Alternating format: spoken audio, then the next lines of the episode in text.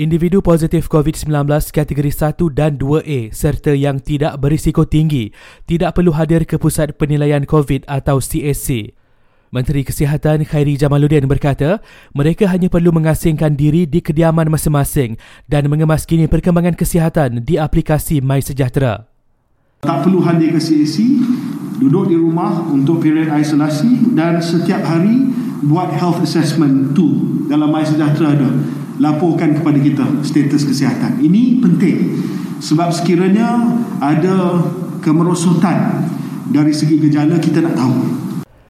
Manakala individu yang positif COVID-19 kategori 2B dan ke atas atau mempunyai gejala yang semakin teruk perlu hadir ke CSC atau hospital untuk pemeriksaan tanpa perlu menunggu panggilan. Dalam pada itu, Khairi minta warga emas segera mendapatkan suntikan vaksin penggalak di PPV berdekatan untuk melindungi diri daripada penyebaran varian Omicron. Saya merayu kepada ahli-ahli keluarga dan juga kepada mereka, warga emas, untuk segera dapatkan dos penggalak. Sebab walaupun kita jangkakan Omicron ini tidaklah seganas Delta dari segi gejala dan sebagainya, tetapi warga emas masih lagi kategori berisiko tinggi. Ini selepas sejuta warga emas dilaporkan masih belum berbuat demikian.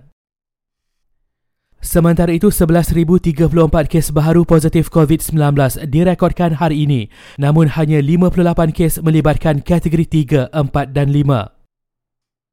Kementerian Kesihatan juga mengaktifkan semula National COVID-19 Rapid Response Task Force sebagai langkah berjaga-jaga menghadapi gelombang terbaru COVID-19.